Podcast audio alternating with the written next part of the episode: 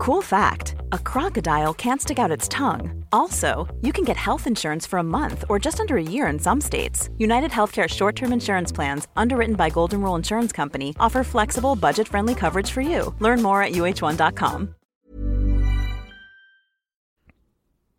So I'm embarrassed to admit this, but I have no frickin' idea what gaslighting is. I don't know what it is. Okay, thank you. Thank you for your unpopular confession. I don't know what it is either.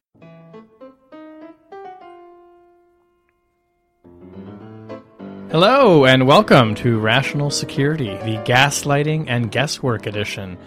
I'm Shane Harris of the Daily Beast. I engage in guesswork all the time about gaslighting. And, and particularly this week. Oh, this week, slow news week, huh?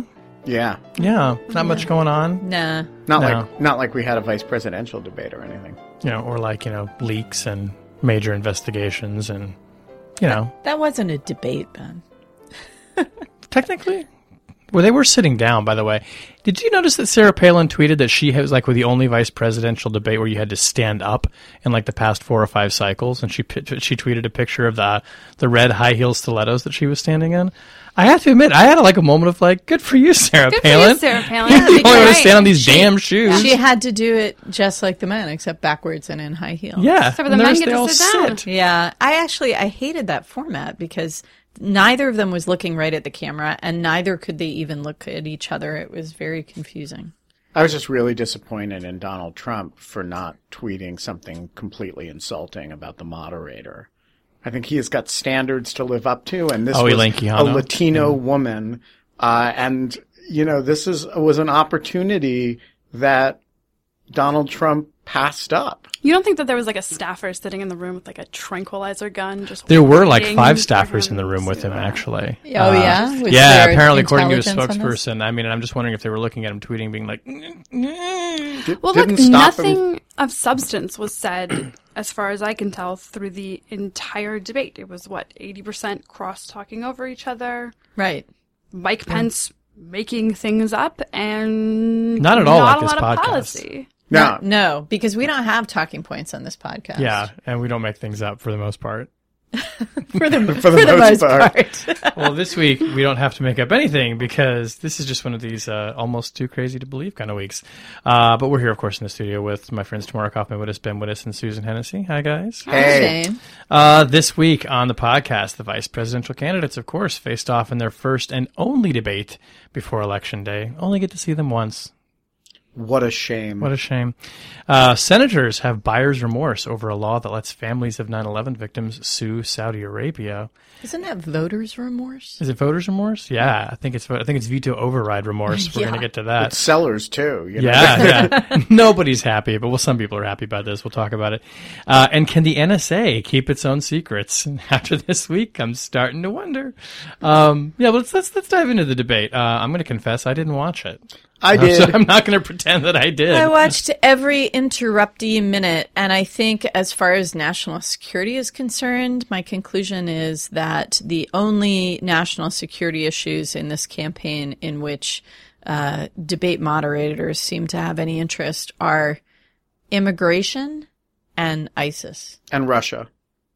Oh There yeah, there were a lot of questions about Russia. yeah, and Russia, but not what to do about Russia or No, it's just like or who's in the immigration. tank for Russia. Yeah. and didn't Mike Pence like? I mean, he did, what, was He the- tried to flip that on Yeah. Kaine um, because you know Hillary once uh, uh, supported the idea of a reset and considered it a high priority. So she is apparently responsible for everything Vladimir Putin has done uh, since. Um, and actually, you know, in the That's some gaslighting, jujitsu. That's some almost Putin-esque. No, no, judo. no. It's like it's like six year old jujitsu. I know you are, but what am I? yeah, there was a lot of "I know you are, but what am I?" or even "No, I'm no, no, you're not, but I am," or "No, I'm not, but you are." But what is remarkable is there was almost no substantive defense of Donald Trump. So, you know, Pence offered a lot of positions that one might point out are contrary to those of his running mates, including um, uh, being uh, very clear that he is not supportive of Russia, does not. Um, More than that, arguing that the United States should be willing to carry out airstrikes to push back on Russia in Syria. And, Would- and, and I, I actually loved Mike Pence's strategy. Uh, I think it was, it was, uh, simply to deny everything inconvenient in everything his boss has ever said. So, uh, he supports airstrikes and intervention in Syria to protect Syrian civilians, provided they don't end up in Indiana. Uh, it turns out that Donald Trump his, takes a hard line on, on Vladimir Putin. Uh, he, uh, has a very reasonable immigration policy based on enforcement first and sort of solving everything, but he's never said Oh, and that community policing. Yes. um, and I, I actually think this is something we all should, uh, for example, Lawfare has a lot we could learn from this. Uh, when people criticize our articles, we should simply deny that they ever appeared or that they said what people said they said. We not take them down or anything, just deny that didn't happen. It just didn't happen. I if think- somebody writes, sends a correction, says, Shane, you got that fact wrong, Shane, instead of running a correction, Shane should simply say, I never said that. um, I think That could solve a lot of problems. just But- but wide think what's- application for this. What was actually going on there is something worth focusing on for at least a minute, which is that Mike Pence is not running as Donald Trump's vice presidential candidate. Mike Pence is running an entirely separate campaign with an entirely different platform. And, you know, he may have said that Trump agrees with him, but actually I don't think he cares very much. He was interested in putting out his own views on these issues and it just made made evident to me that he's bizarrely hitched his coattails to this disgusting candidate um, merely to f- further his own future political prospects. Mike Pence 2020. Yeah. Right. I mean, there's something incredibly sort of craven about it. Um, I mean, I guess I don't know what's As opposed to everybody else who's hitched their wagon to Donald here's the thing. Trump. I don't know what's worse, right? Actually agreeing with Donald Trump and being his running mate because you think he's great, or having this like you know completely sort of cynical. You don't agree with the man at all, but you're going to use and you're going to hitch a star to it. But it, but, but here's the thing is, it's not just hitching your star to it, and it's not just cynically tying yourself to it. It's the active embrace of it on bases other than it being what it is. And, you know, so it would be one thing if like, you know, Rudy Giuliani or Chris Christie, Pence were making some sort of compromise with Trump's position. He's just lying about what the positions are. And I thought he did a remarkably good job at that, actually, So- at sort of pretending that he was. Yeah, it was incredibly sincere lying and incredibly consistent. And and so it actually may have worked for a certain segment of people, but at the end of the day, it's hard for me to imagine that anyone watching that debate, if indeed anyone watched the whole thing other than me, um, you know, that it changed a single mind. But this is the thing. It, maybe it worked for for the course of the debate while he was standing on that stage, but there have to already be videos being sort of compiled right now of Oh, you didn't see Mike the Pence Clinton saying campaign something and then thing? Donald Trump saying something. I mean, it doesn't. Sort That's of exactly what the Clinton media. campaign released this morning. Like they probably had it cut and in the bag before the end of the day. ready to go. Well, so, so right, and then the question becomes: Can you win the debate and lose the aftermath of it so badly that it's actually a sort of net negative? Um, and I don't, I don't know the answer to that, but I was, I was actually surprised by the sort of flamboyance of the maneuver, and uh, you know, um, to it was quite you know, brazen and I don't think it's craven actually. I, I think it's, I think it's kind of ballsy. It's just, I'm, I'm gonna go up Tomato, there. tomato. Yeah, I, you know, I'm gonna go up there and defend energetically a presidential candidate who doesn't exist. Um, and I'm going to attack on national security grounds the other side based on a series of positions that the presidential candidate for whom I'm the vice president doesn't ha- hold. And I, I thought, I thought that was like, uh, I, I had thought through many of possible Pence strategies. I never considered that one. Okay. And I think it's, I think it's actually an impressive maneuver, um, for which I think they will probably pay no price because, uh, whatever, however ridiculous Pence made himself in fact, he did it fairly eloquently and and with as as Tamara says an air of real sincerity. And by the way he is so much less ridiculous than his boss that the marginal ridiculousness of the exercise is very minor. And so I think I think it actually um, probably did the campaign a net positive as as sorry as I am to admit that. But let it be noted the less ridiculous person on the ticket has signed a piece of legislation requiring women to hold funerals for their miscarriages. Yes. So let's let's not leave that. we're grading side. on a curve here. And nobody really brought up the religious freedom laws that. in Indiana and all these things. Yeah, that I I. I actually, I mean, I thought that religious faith question at the end was in some ways the most revealing of the whole evening because that was one on which both of them have deeply held and rather different perspectives in terms of, of church and state. But I, I, you know, th- I guess I held out a hope. Perhaps it was foolish that because this was a vice presidential debate and because these are both men of substance in different ways, um, that there would be more policy content in this discussion. And specifically on national security, Pence served on House Foreign Affairs, Kaine served on Senate Foreign Relations.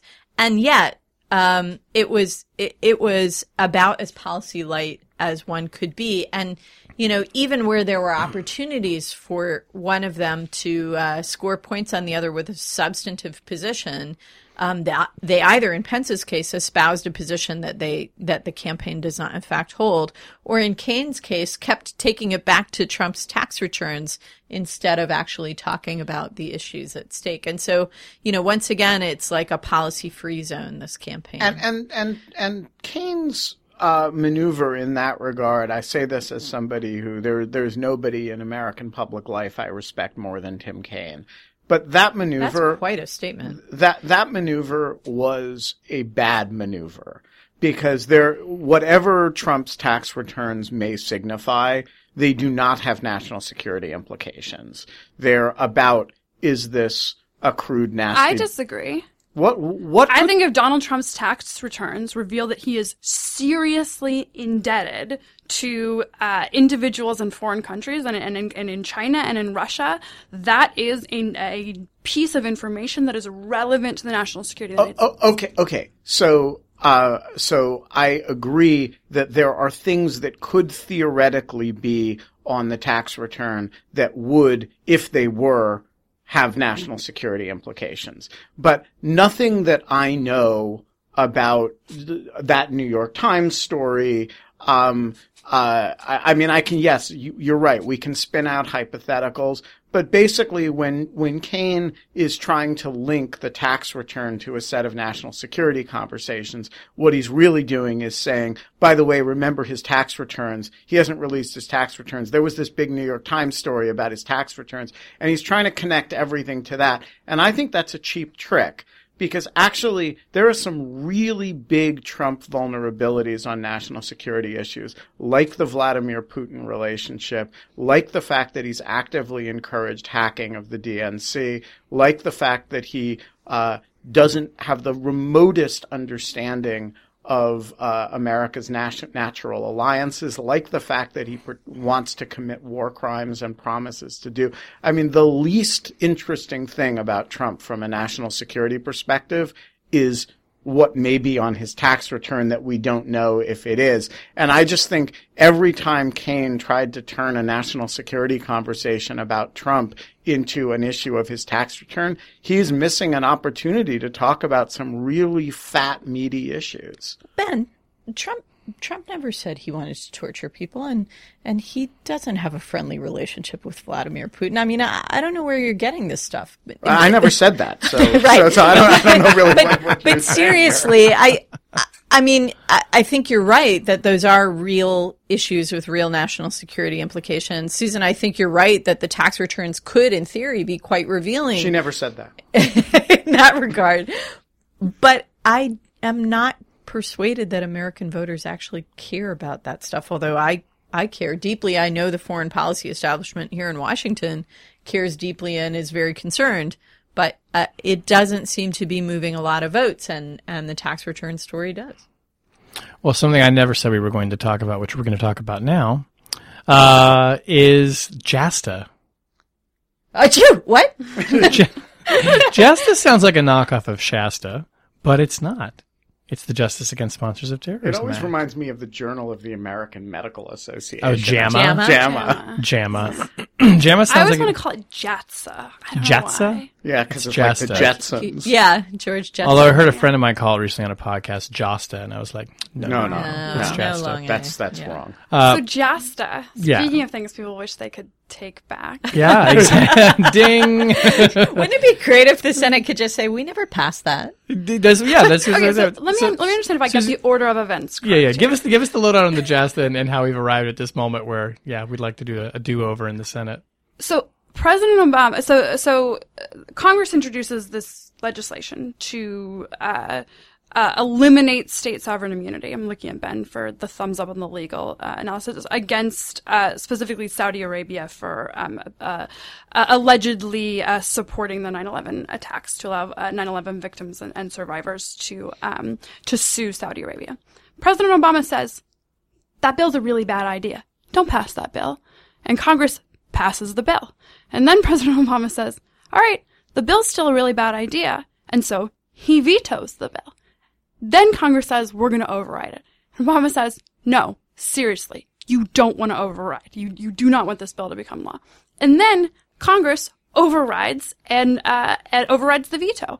Then Mitch McConnell, speaking of balls, gets up and says clearly, Obama failed to communicate the negative consequences of this legislation to Congress, and therefore it was his fault that they passed a bad bill. So that is an accurate summary of the history of events, but it starts in the middle. Okay. And I think it's actually, nobody does this, but it's really important to understand the prehistory of JASTA, which is that uh, uh, it starts, so this goes back to my days at the Washington Post editorial page when we were the sort of the only editorial page in the country that opposed these legislative maneuvers.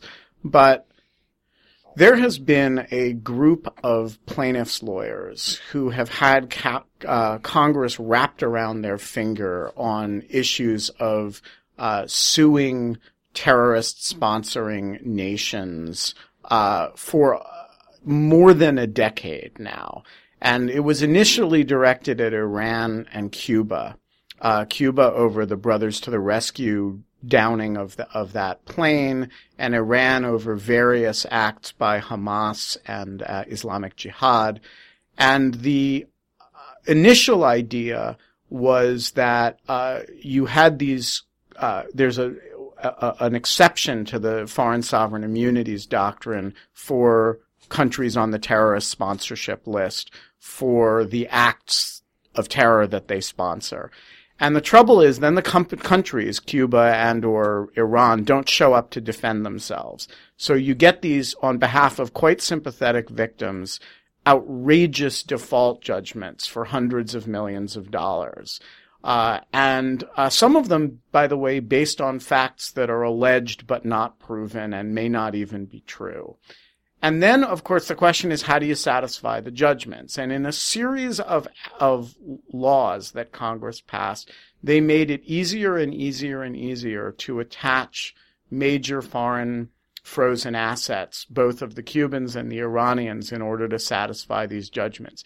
Every single one of these was passed over the objection of the executive branch, probably starting in the Clinton administration. I'd have to go back, but in in certainly through through the entire Bush administration, and at every moment, the plaintiffs' lawyers had a bipartisan majority of Congress wrapped around their fingers, and it's never been about victims. It's always been about money, and it's been about getting the money of these countries, some of which is frozen in significant part in the United States, and um, and at every step of the way, the plaintiffs' lawyers have been quite effective, not just with Congress, but also with the press at, um, you know, at creating a sort of sympathetic environment for it. And so this is a big win for, because not only have they gotten access to frozen assets from these other countries,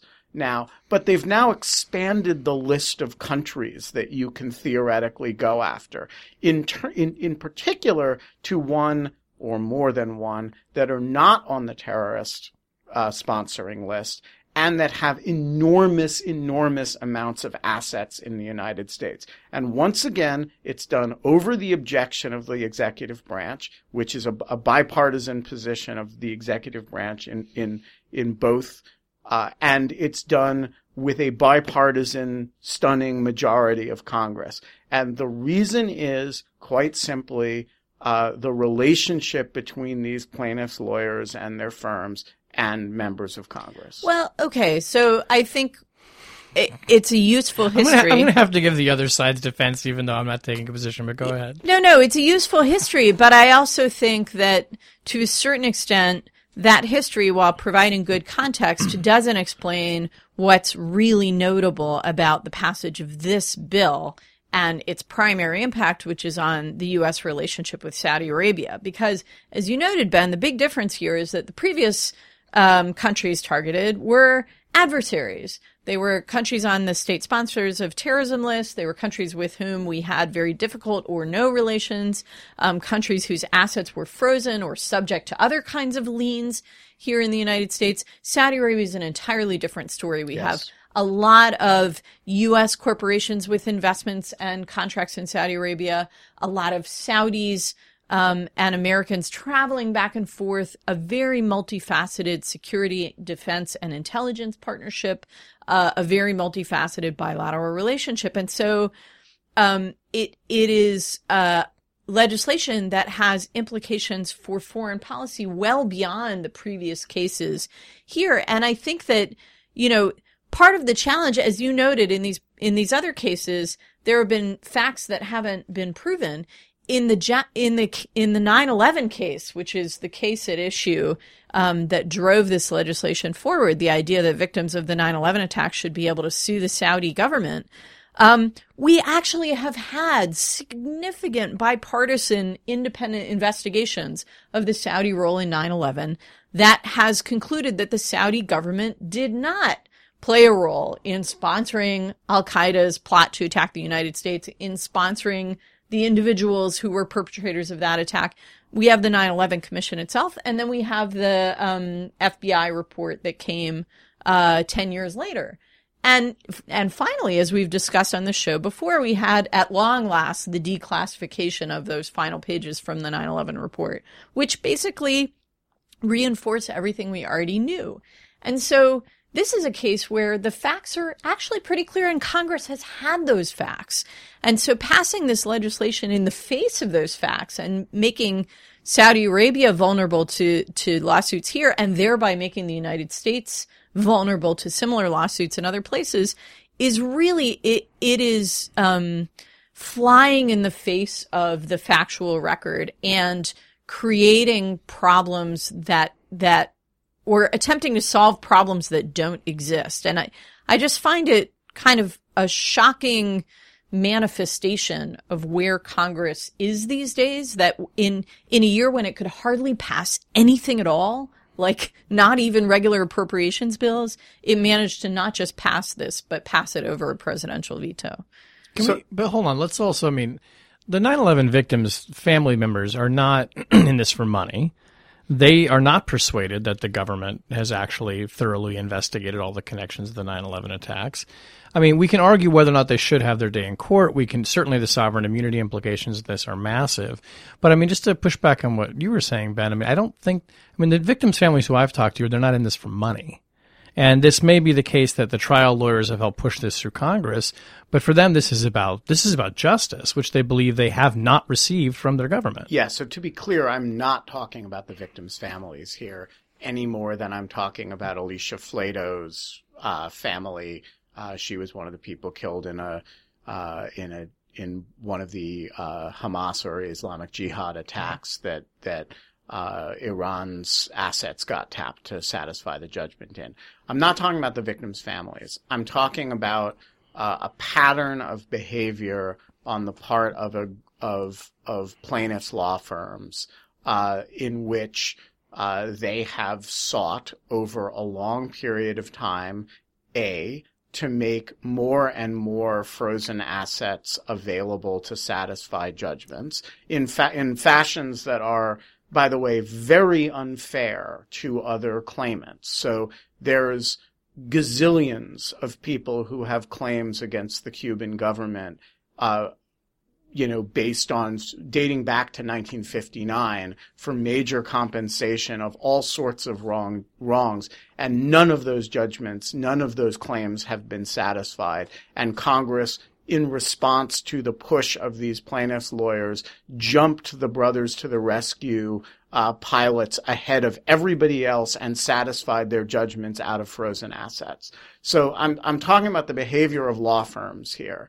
Um, moreover, Tamara is exactly right to then increase the number of countries to countries in which um, that are possibly subject to this sovereign immunity waiver or the sovereign immunity exception to countries in which there's no significant evidence of, uh, you know, and in fact, the U.S. government has found to the contrary of active support um, of the acts in which uh, the victims uh, suffered, um, and in which the assets are, by the way, not even frozen, so you could attach them by way of satisfying a judgment. That is a major, major escalation of, you know, what was already a very dicey set of propositions. And there's a reason why the executive branch under both Republican and Democratic administrations has so actively opposed these measures.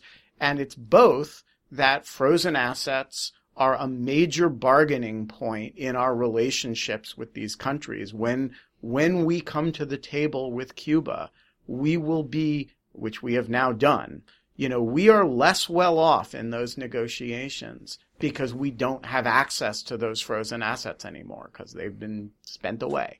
Um, and similarly, it has major international implications in our relationship with Saudi Arabia that we are now threatening to, um, you know, against the president's will, to hold them liable in U.S. courts for things that their their government, in fact, did not do.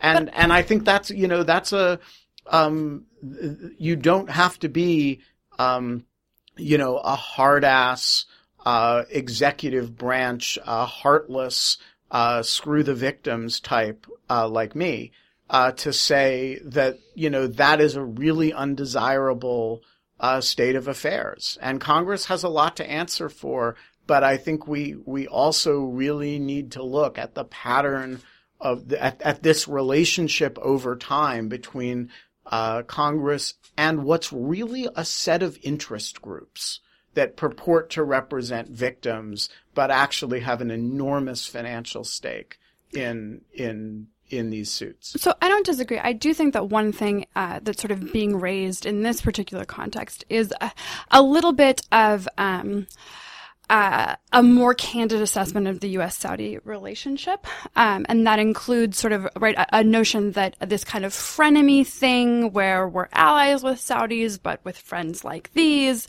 right? This, this notion of, um, of the public being aware of an enormously complex relationship where it's not exactly clear, uh, how deep, uh, how well aligned our interests are, uh, ultimately. Um, and so that, that makes it, I think, difficult to give the kind of full throated endorsement of we want to protect this relationship. I think that a, a lot of people would respond not understanding the much larger equities with, well, maybe that's not a relationship worth protecting.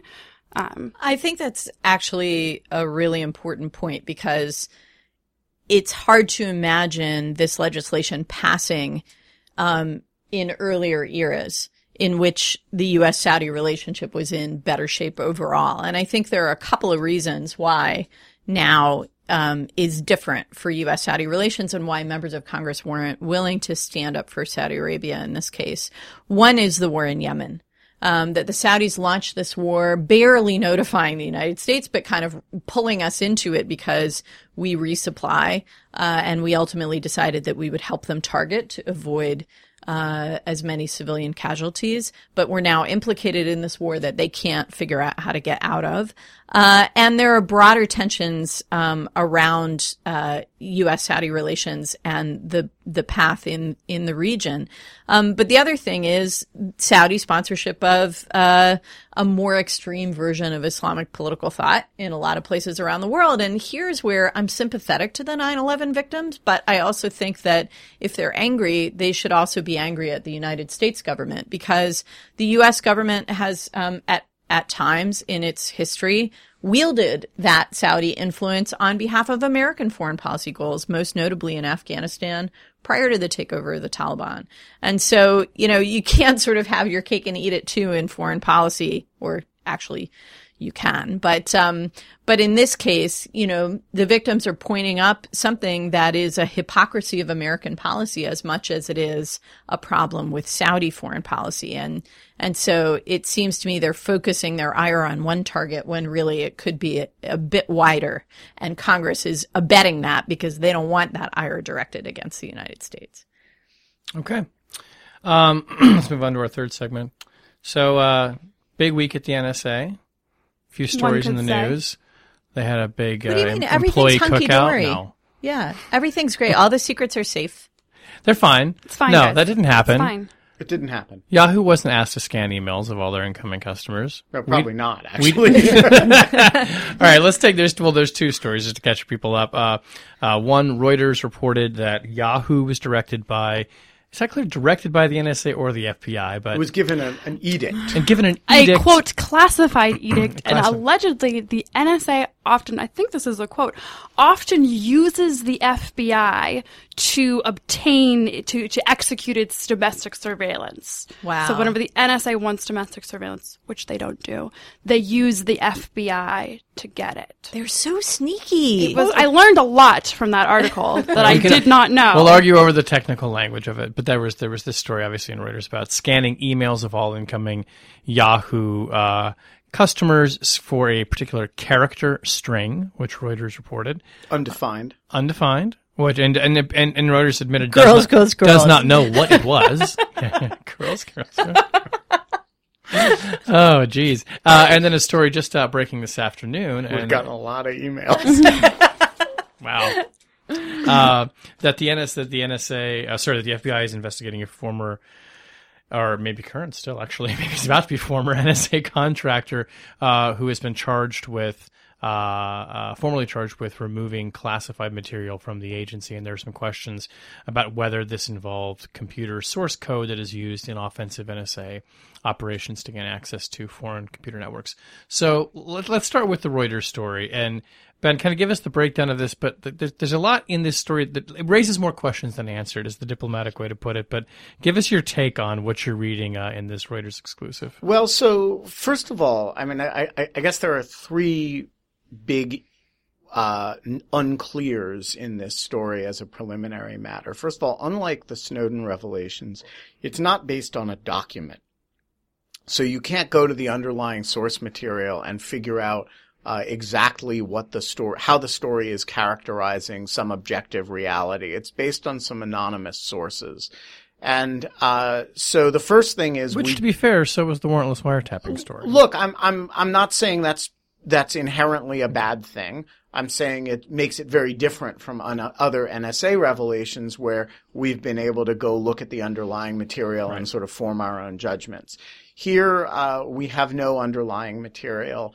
Um, moreover, we the descriptions in the story of what the underlying activity is are quite variable. So sometimes it seems to be that there's uh, they're searching all incoming data in transit to the email system. Sometimes it seems to be that they're uh, searching all email accounts, i.e., stored data. Uh, it's not at all clear exactly what they were asked to do that they agreed to do.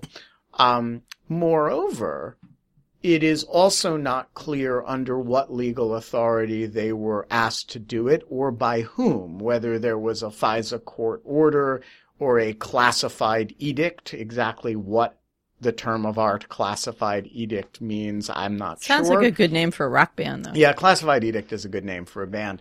Um, a- along with extreme vetting. Um, and, We're not at that segment yet.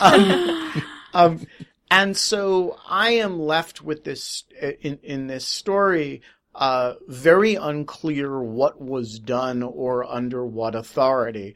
The one thing that I think is very clear uh, is that, uh, and that's described with some precision, is the bureaucratic infighting within Yahoo over it, that this was an edict given to Marissa Myers, the CEO, and that she and the legal team decided to comply with it, that their chief uh, technology officer, their chief security officer, uh, then Alex Stamos, objected and resigned, uh, and now works for Facebook.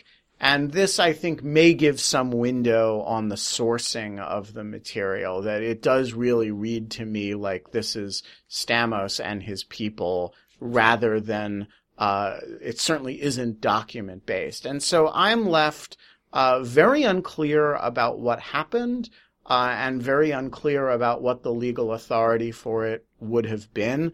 There are iterations of this story that I can spin out that would be very big deals and I would read, I, I, would look at and say, wow, if that's happening, that's really news to me. And there are iterations of this story that I could say, I'm, uh, utterly unsurprised that this happened and, uh, it's perfectly fine with me that this happened. So, so would the category of, holy shit, I'm surprised this happened be, just so we're clear, Yahoo is told to scan the content of all incoming emails, regardless of, of origin or account holder, for a particular piece of content contained in the body of the email. Yes, I would think if that if that was what's going on, first of all, I have no idea what the possible legal basis for such an order would be. Or Second, even how useful it would be. Se- secondly, Depends I on would what you're ha- looking for. I would have constitutional questions about right. it, the validity of such an order.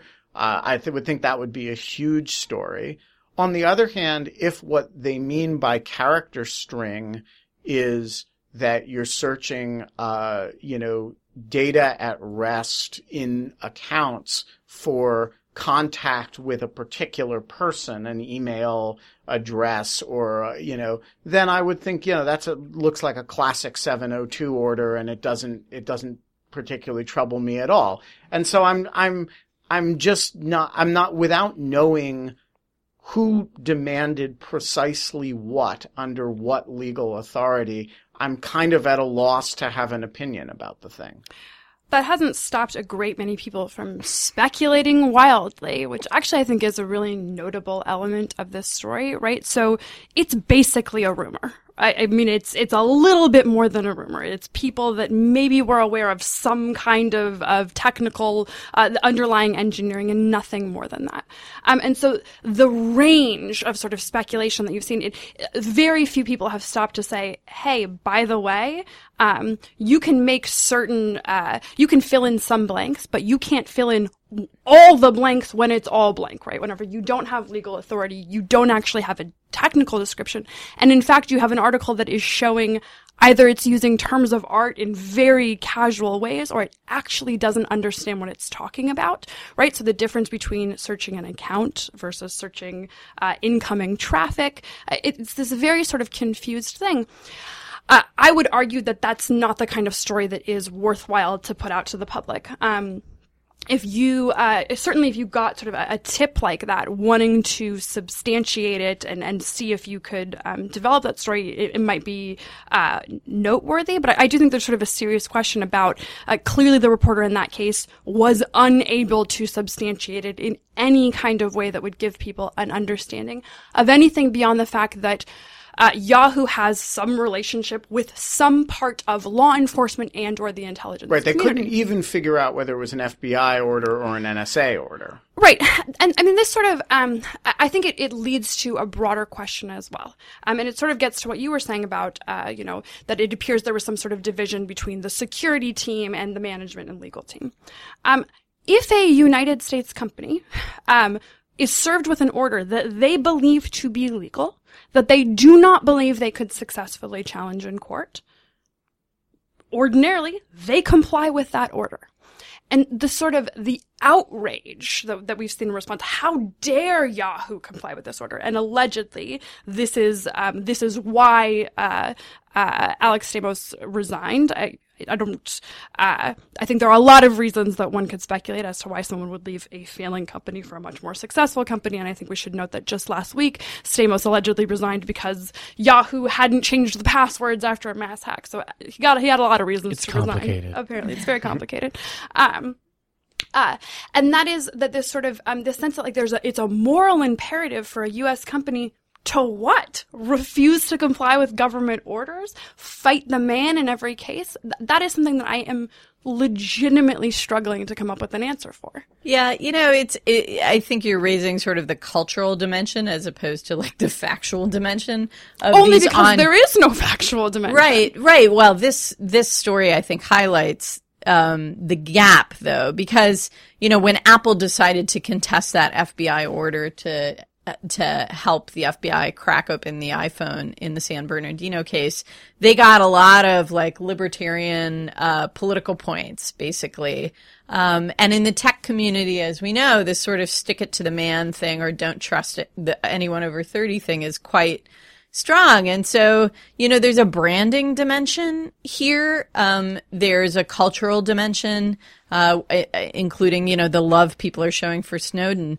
And there, and then there's a legal dimension. And the confusion between the two in the public mind just seems to me, uh, really thorough. And that suggests that there's a role for journalists who do have enough expertise to make these distinctions and make these assessments and do explanatory journalism. I'm I'm not looking at anyone in particular in this room. Hmm. No, it's certainly no one who wrote a book on these subjects. I'm not sitting here. but but it is noteworthy that that Yahoo uh, fought a set of orders in 2008 and was fined 250 thousand dollars a day for noncompliance before ultimately losing.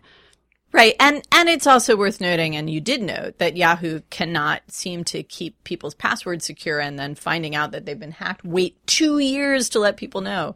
So, you know, the competence of this company is certainly worth questioning. Although, can well. I offer my totally paranoid take on this? Please. Yahoo is up for sale. Right. Um, there are a lot of people that have a whole bunch of dollars on the line in terms of whether Yahoo's valuation comes in high or it comes in low. And, and there are people that um, have very strong financial incentives on both. The fact that in the same intensive period of valuation, two major stories have come have come out to sort of um, call into question Yahoo's value. Uh, Surely that's a I'm coincidence. totally suspicious that that is. Uh, look, I I think there's a there's at least a reasonable suspicion to say, hey, why now? Why is this stuff coming out now? What are the source of these leaks? And and who potentially has an interest here? It's just it's awfully convenient. yeah, and is Verizon going to walk away from this deal altogether? Uh, all right, there's a much more substantive story about the NSA, Ben. Snowden 2, the sequel. Snowden Part 2. Snowed in. Ooh. No. No. No. Oh, okay. No. I didn't say that. Um, so it, this broke in this afternoon in the New York Times. We're doing some reporting on this in the Daily Beast today as well. Uh, but a uh, NSA contractor working for Booz Allen named Harold Martin, a retired Navy Does officer. he have to be an NSA contractor working for Booz Allen? yes, in this case he does. It, he so does. Absolutely. It really does raise question about Booz Allen's vetting. You want to talk about a company that might be having some problems this week?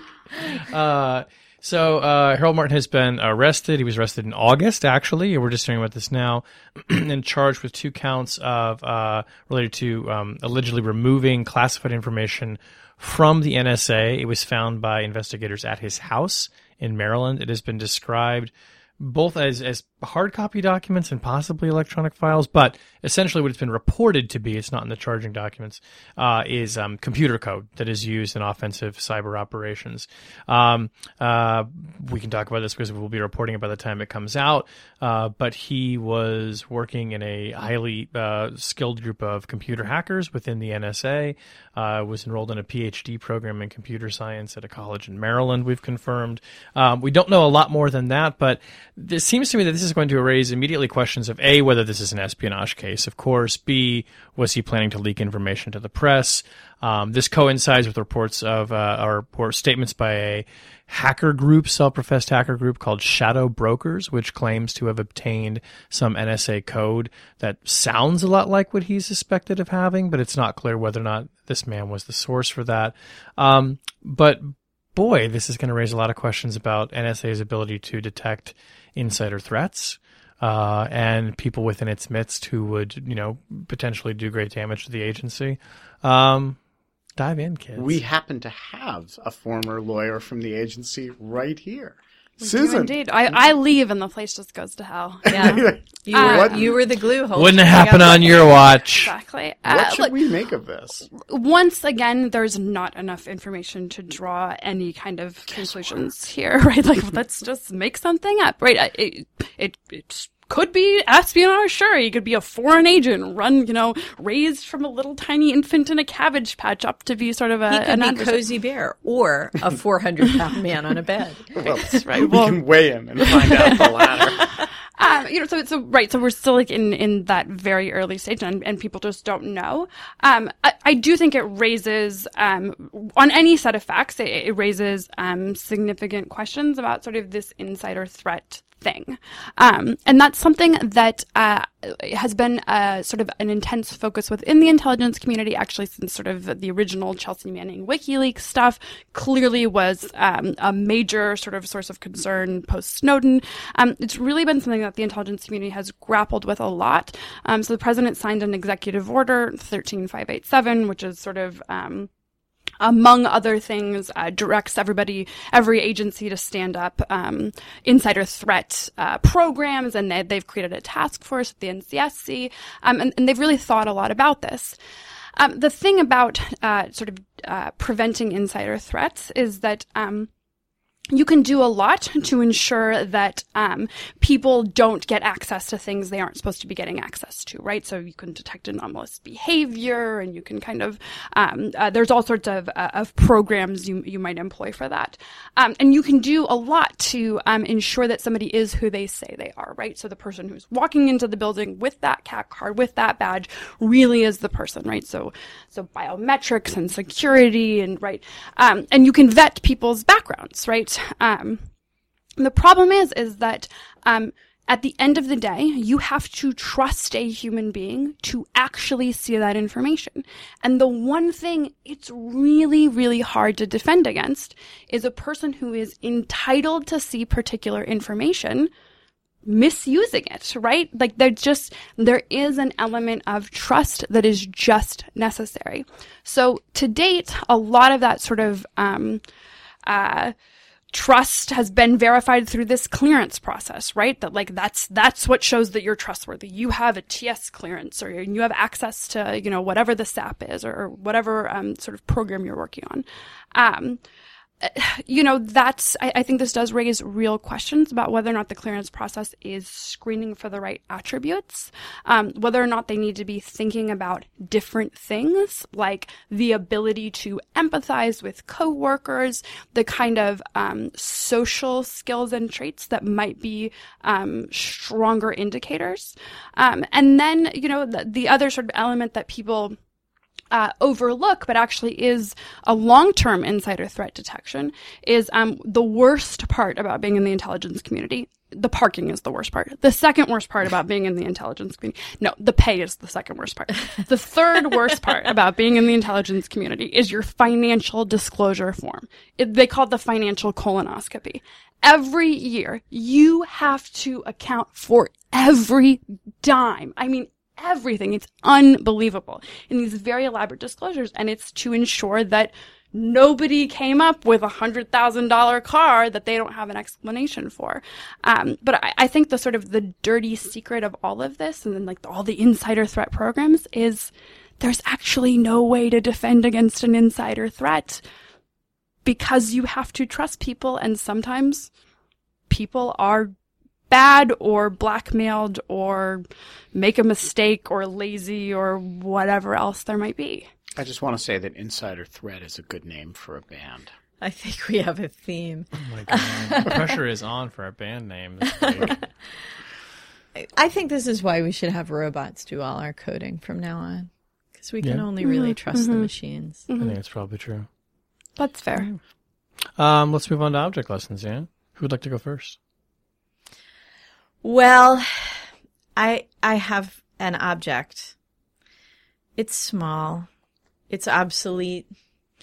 Um, it's very old, and uh, and it is a tangible memory of a couple of hours that I spent in the company of uh, someone who was very old and considered by many of his fellow countrymen to be obsolete, but who, uh, after a long and varied and distinguished life, passed away last week at the age of 93. I'm speaking, of course, about Israeli President Shimon Peres. Um, Shimon Peres uh, is a study in contradictions in many ways. And after an early career in which he was a, a leading figure in building up the Israel Defense Forces and Israel's nuclear deterrent, um, by many reports, uh, he became a convert to the cause of peace with the Palestinians. Uh, Israeli recognition of the PLO is a result of secret diplomacy that he authorized and oversaw that ultimately resulted in the Oslo Declaration of Principles and the Oslo process that followed. And even though he never uh, brought the effort all the way home to a final peace accord, he remained a true believer uh, in the cause throughout his um, his later years and spoke about it often. Uh, in fact, I think in many ways he was probably the last Israeli political leader to wholeheartedly believe in the two state solution to the Israeli Palestinian conflict. And with his passing, it's not clear that there's anyone else in the Israeli political scene who's going to pick up that torch and keep carrying it forward. Um, I, when I was a young graduate student and uh, went off to uh, Israel to do my dissertation research, I interviewed uh, a wide range of Israelis and Palestinians uh, about the early Oslo process. And uh, and I, after a lot of effort working through secretaries and intermediaries and so on, secured an appointment with Shimon Peres, who was then uh, out of power and sitting in a law office in in the center of Tel Aviv. And I showed up for the interview on the wrong day, um, a week early, as it turned out. And so I showed up in the office and no one knew what to do with me. And Peres said, Oh, that's okay. Come on in and we'll talk as long as I can talk until my next phone call comes in. I ended up sitting there for about an hour back and forth with him. In between, he took some phone calls. And, uh, and then he told me at the end of our session to come back the next week when my actual appointment was so we could continue the conversation. Uh, and you know, for a starry-eyed grad student, this was an amazing amount of time to spend with who, someone who is already a senior statesman and a Nobel Prize laureate. Um, I have uh, in a box with a bunch of other dusty micro cassettes, um, two micro cassettes of my uh, of my interviews with Shimon Peres, and I, I know I need to dig- digitize them, but the funny thing is when I came back from my field research and sat down to transcribe them, the pitch of his voice is famously low, almost Kissinger-like in its depth and, uh, and with a thick Polish accent. And so it was actually incredibly difficult to understand him on these microcassettes. In fact, I'm impressed that this ancient microcassette recorder picked up his voice at all. Um, and so I, I have these two micro cassettes and I am trying to figure out whether it's worth doing anything with them other than perhaps putting them in a frame and sending them off to a library. Get them transcribed. yeah, that Make was, it someone else's problem. yeah, someone else with really good ears. Yeah, maybe who has you know Polish ancestry. it could be. It'd be like listening to their grandfather. Um, thank you. That was a beautiful story. That's great. Um, okay, so my object this week is a new book that I'm just diving into. The New Nobility, The Restoration of Russia's Security State and the Enduring Legacy of the KGB. So I'm on a hunt. I'm going to ask listeners' help for this. For Who's it by? uh, it is by Andrei Soldatov and Irina Borogan, if I'm saying that correctly. It sounds Russian when I say it. doesn't it? Soldatov means Soldatov. soldier. Yeah, well, Mr. Soldier, with apparently, I think uh, Irina Borogan is his wife. And anyway, they uh, two journalists um, who are are actually credited with being some of the leading reporters on the intelligence service uh, in services in Russia. Um, how they're still alive, I'm not entirely sure, but they run the website uh, agentura.ru, which some readers may, readers may be familiar with.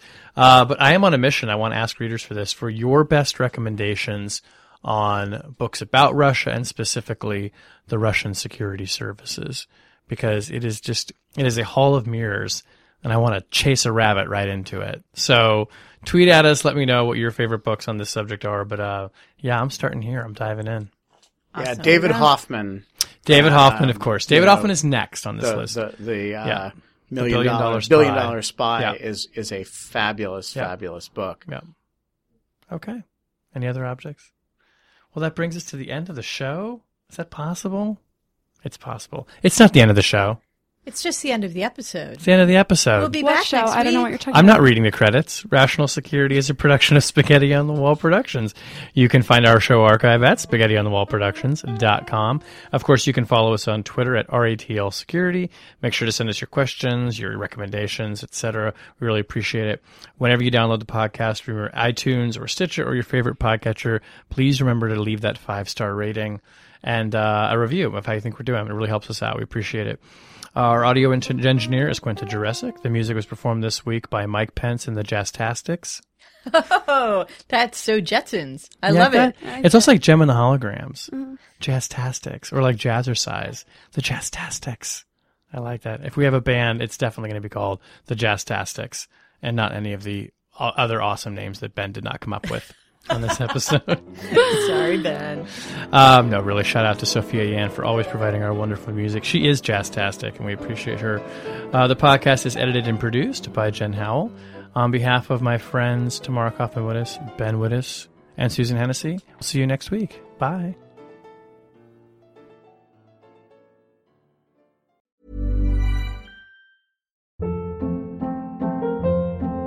Hold up. What was that? Boring. No flavor. That was as bad as those leftovers you ate all week. Keke Palmer here, and it's time to say hello to something fresh and guilt-free. Hello Fresh. Jazz up dinner with pecan-crusted chicken or garlic butter shrimp scampi. Now that's music to my mouth. Hello Fresh. Let's get this dinner party started. Discover all the delicious possibilities at hellofresh.com.